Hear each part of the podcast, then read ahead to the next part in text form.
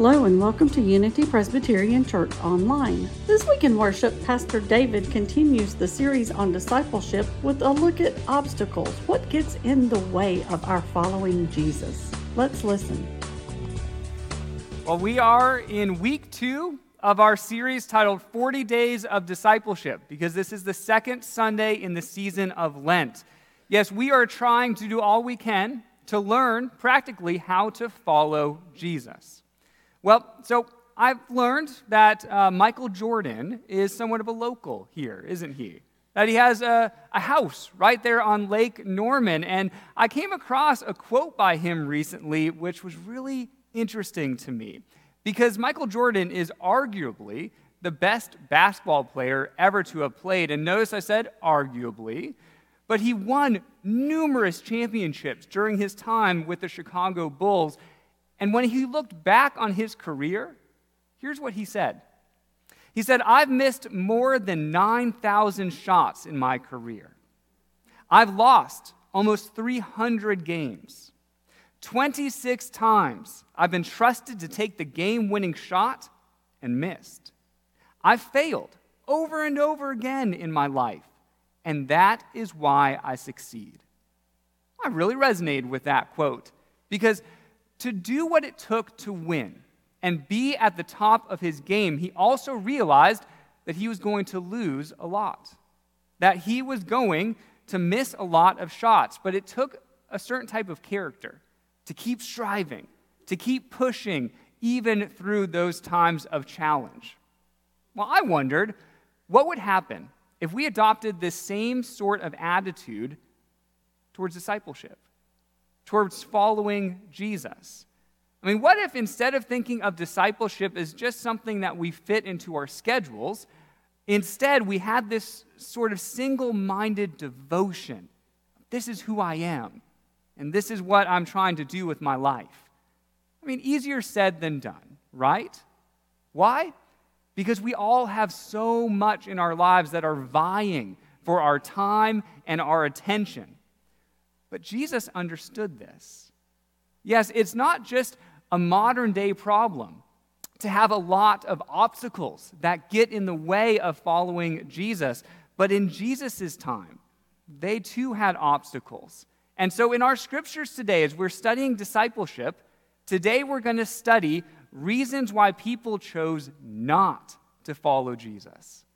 Yeah, in these scriptures, there's going to be three people, three instances where they are invited to follow Jesus and then they decide not to. And as we look at the obstacles that they faced, I hope it encourages us to think about the obstacles we face in trying to follow Jesus.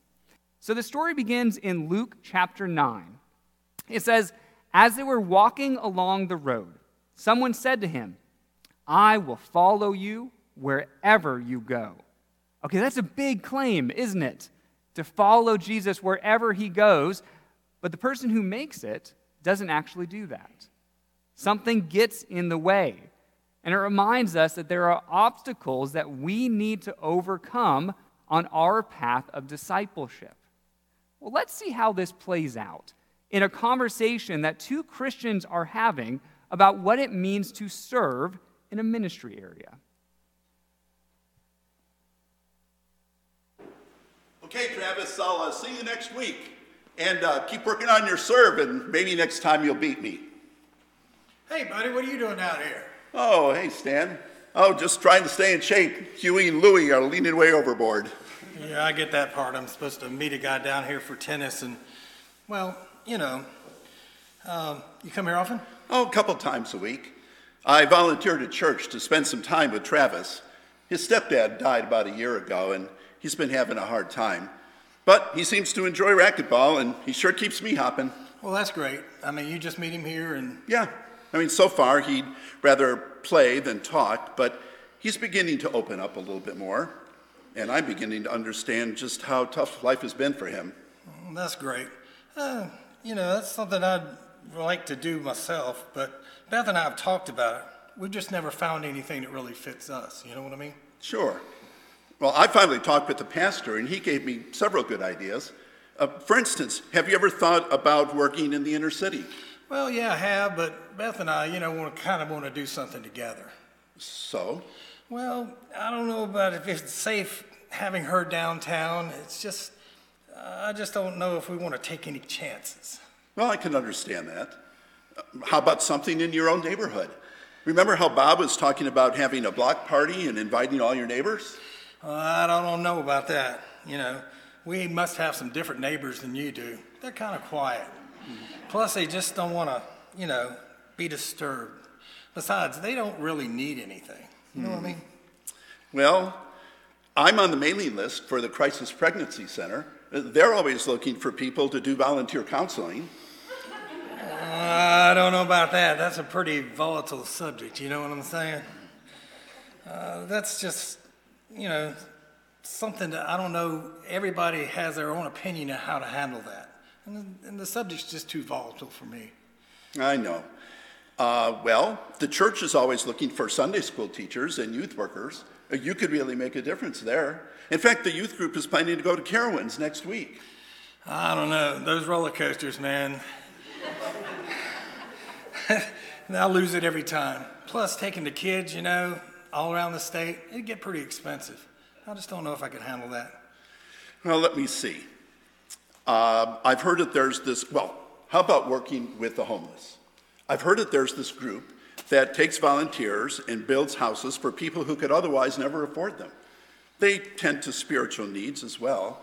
And they have these rallies once a month where they bring in a speaker and folks have a chance to talk about the things on their. That sounds pretty involved. Oh, no, no, no. Uh, Not really. Uh, you can start by just working on a Saturday. Well, Saturday we're taking the kids to the zoo. Oh, not this Saturday, just some other Saturday. Well, my weekends are pretty busy, and I don't know if we could do that. Look, you don't have to make excuses to me. You said you wanted to get involved somewhere, and I was just trying to give you some ideas. If you really don't want to do anything, it's not that I don't want to do anything. I do. I really do. It's just that we're looking for something that kind of fits us. You know what I mean? okay, so let me get this straight. What you're looking for is a kind of ministry that's in a safe environment with people who are like you but don't disturb anyone, is cheap, non controversial, involves no risk and very little time commitment. Is that about right? Mm, that's about right. But Stan, what's the whole point of ministry? Isn't it making yourself fit something or someone else? I mean, that's the whole point, right? Taking a little risk, making a little sacrifice. Well, maybe you're right. Here I am trying to make something that kind of fits me, and, well, you're saying that I should be fitting somebody else, right? That's it. That's exactly right. How about if you get together with Travis and me next week? We'll play some racquetball and then we'll go out for a Coke and just talk. You know, some of his friends ha- don't, don't even know who their fathers are. I mean, maybe the church could match you up with one of them and we could do this whole thing together. How does that sound? Oh, racquetball. I don't know about racquetball, man. Here you play in this little small room, you got this little racket. I've seen the bruises, it's dangerous. Oh, boy.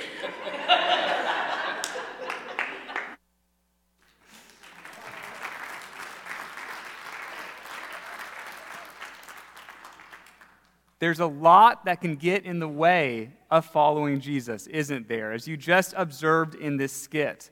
And that's exactly what we're going to find in today's scripture as well. That obstacles to following God and to truly fully committing ourselves are not just modern day problems. But the people in the first century, the first followers of Jesus, also ran into these sorts of obstacles. So, back to our scripture. You've got this man who makes a very confident claim where he says to Jesus, as Jesus is walking down the road to Jerusalem, he says, Jesus, I will follow you wherever you go. That's a pretty bombastic thing to say, isn't it? I mean, to say to Jesus, anywhere, no matter where you go, I will be there with you. That shows a lot of confidence, which is why I'm so surprised in Jesus' response to him. Here's how Jesus replies to that man Jesus replied, Foxes have dens and birds have nests, but the Son of Man has no place to lay his head. Isn't that an interesting response? I mean, this man is so confident. He says, Jesus, I'll follow you. And Jesus doesn't say, Great, come along for the ride. Join my other 12. We're heading off to Jerusalem. I would have thought or assumed that that would be what Jesus would have replied with, but instead, Jesus chooses to make it abundantly clear the challenges that are going to lay in the path of discipleship. I mean, this is a good thing for us to realize as well that discipleship is not always easy. Following Jesus is not always easy.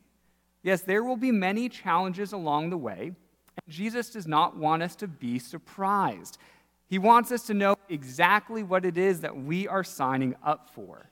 Uh, we could say it's not all going to be sunshine and puppies. No, there are going to be challenges when we choose to truly follow.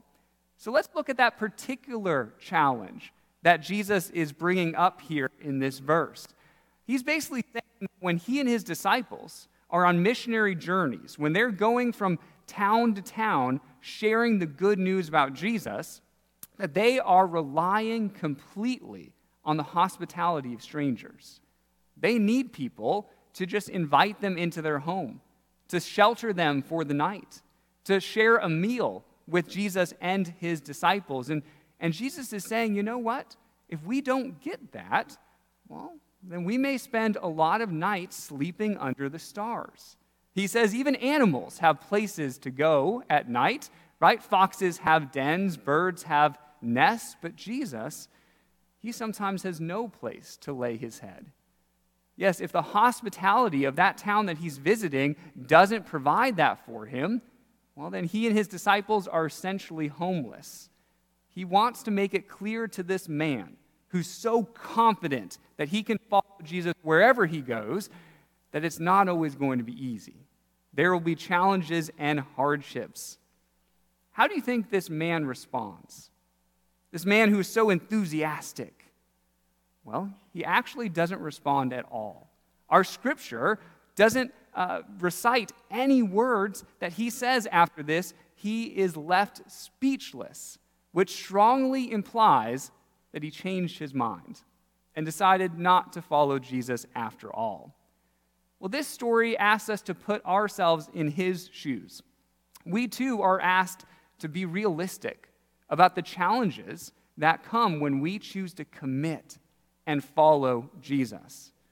I mean, let's be honest. Usually, when we think about faith, we think about the way that faith can benefit us, the blessings that it brings into our lives. And those are all true and are all good. But it's also important to realize the challenges that will come when we say, Yes, I am going to follow Jesus. So that's the first obstacle that Jesus gives in this series of obstacles of discipleship. Now let's look at the second that comes in the next verse. Jesus said to another man, Follow me. But he replied, Lord, first let me go and bury my father. Jesus said to him, Let the dead bury their own dead, but you go and proclaim the kingdom of God. Okay, when I read that for the first time, my reaction was, Jesus, why are you so grumpy? He just wants to go and bury his father. That really shouldn't be a, a very big deal, right?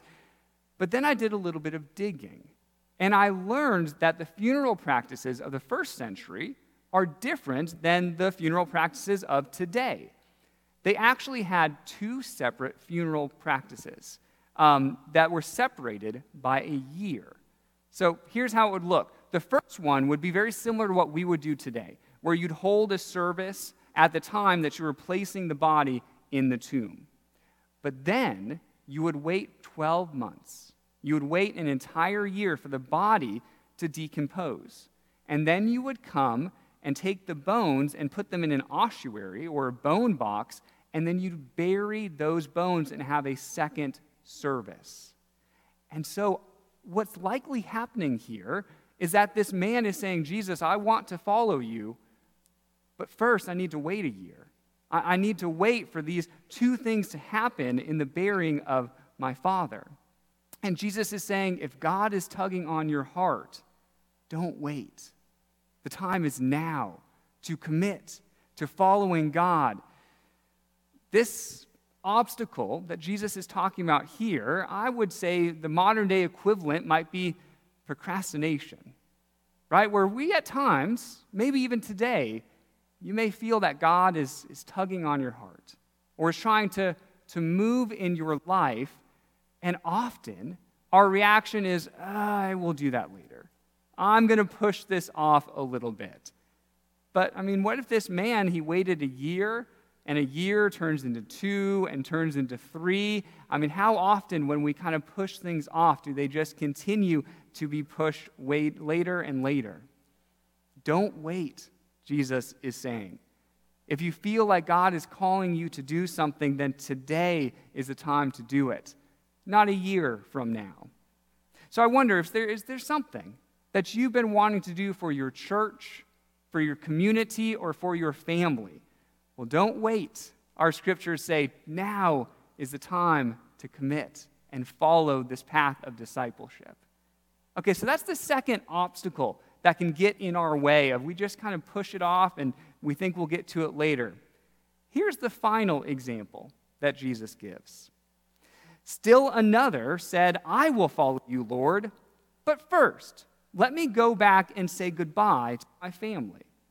Jesus replied, No one who puts a hand to his plow and looks back is fit for service in the kingdom of God.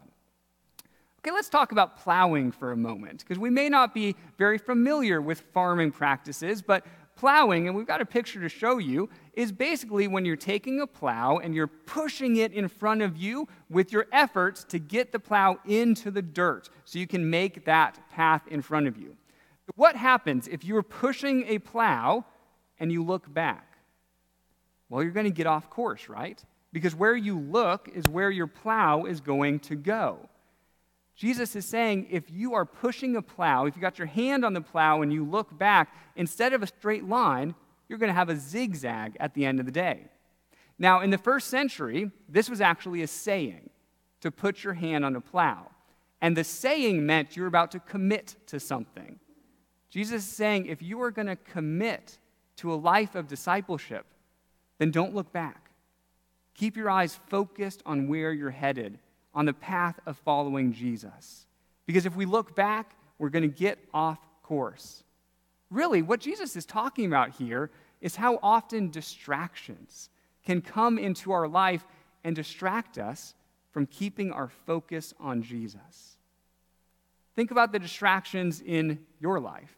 Now, distractions in and of themselves are not bad, they just keep you from your true purpose.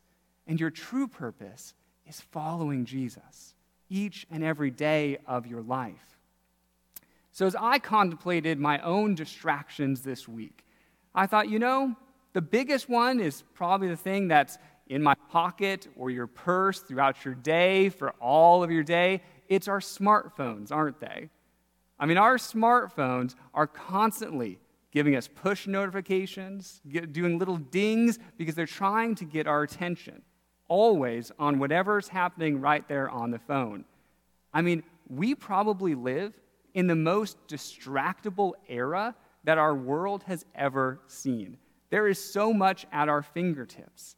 Again, not necessarily bad, but we need to be aware of what our distractions are.